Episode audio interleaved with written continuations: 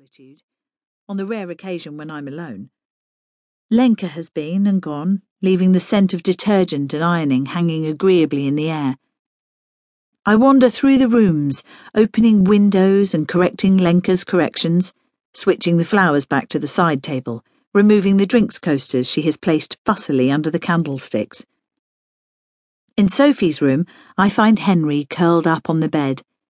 He pushes his head against my hand as I bend over him, then lies back, patiently exposing his throat, allowing me to give him more attention.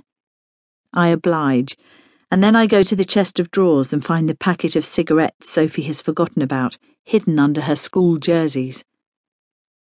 I take the cook's matches and a glass of the Sancerre out onto the terrace and sit there, looking out over the garden, smoking.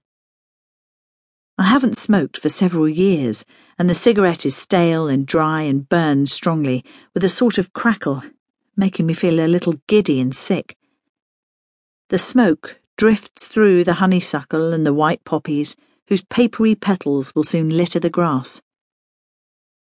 Charles rings when I'm on the second glass, and I'm glad to hear his voice, glad of the distraction.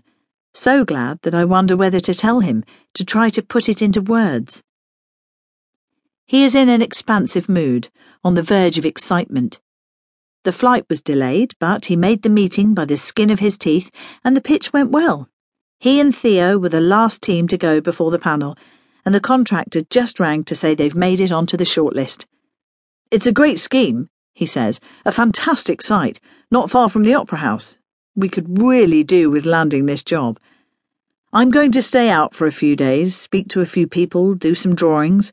I can't draw in the office. Everyone's on my case the whole time.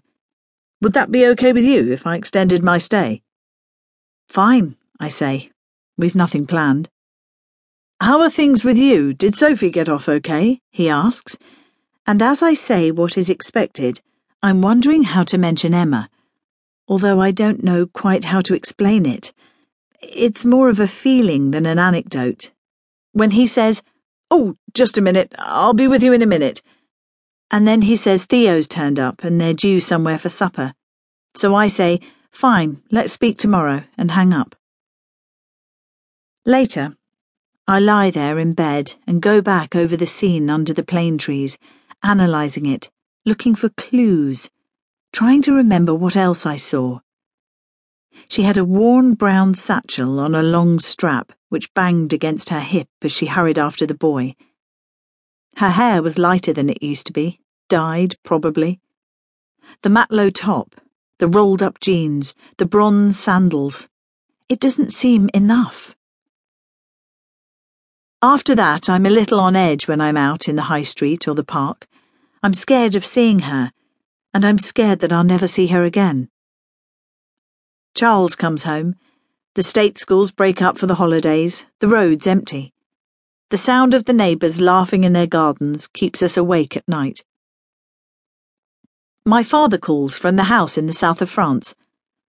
Why don't you and Charles fly over for a few days? Clara's learned to swim. Yes, yes, calls Delphine a little way away. Tell Nina we want to see her, don't we, darling? There's a rustling and scratching on the line, and now I can hear Clara's breaths, her mouth against the receiver. Is that you? I say. Clara, is that you? And then my father takes the phone back and says, Well, bear it in mind, you'd be very welcome, either here or in Paris when we get back. I say, How lovely, I'll think about it. But we know this is where we'll leave the matter. Nothing will come of it.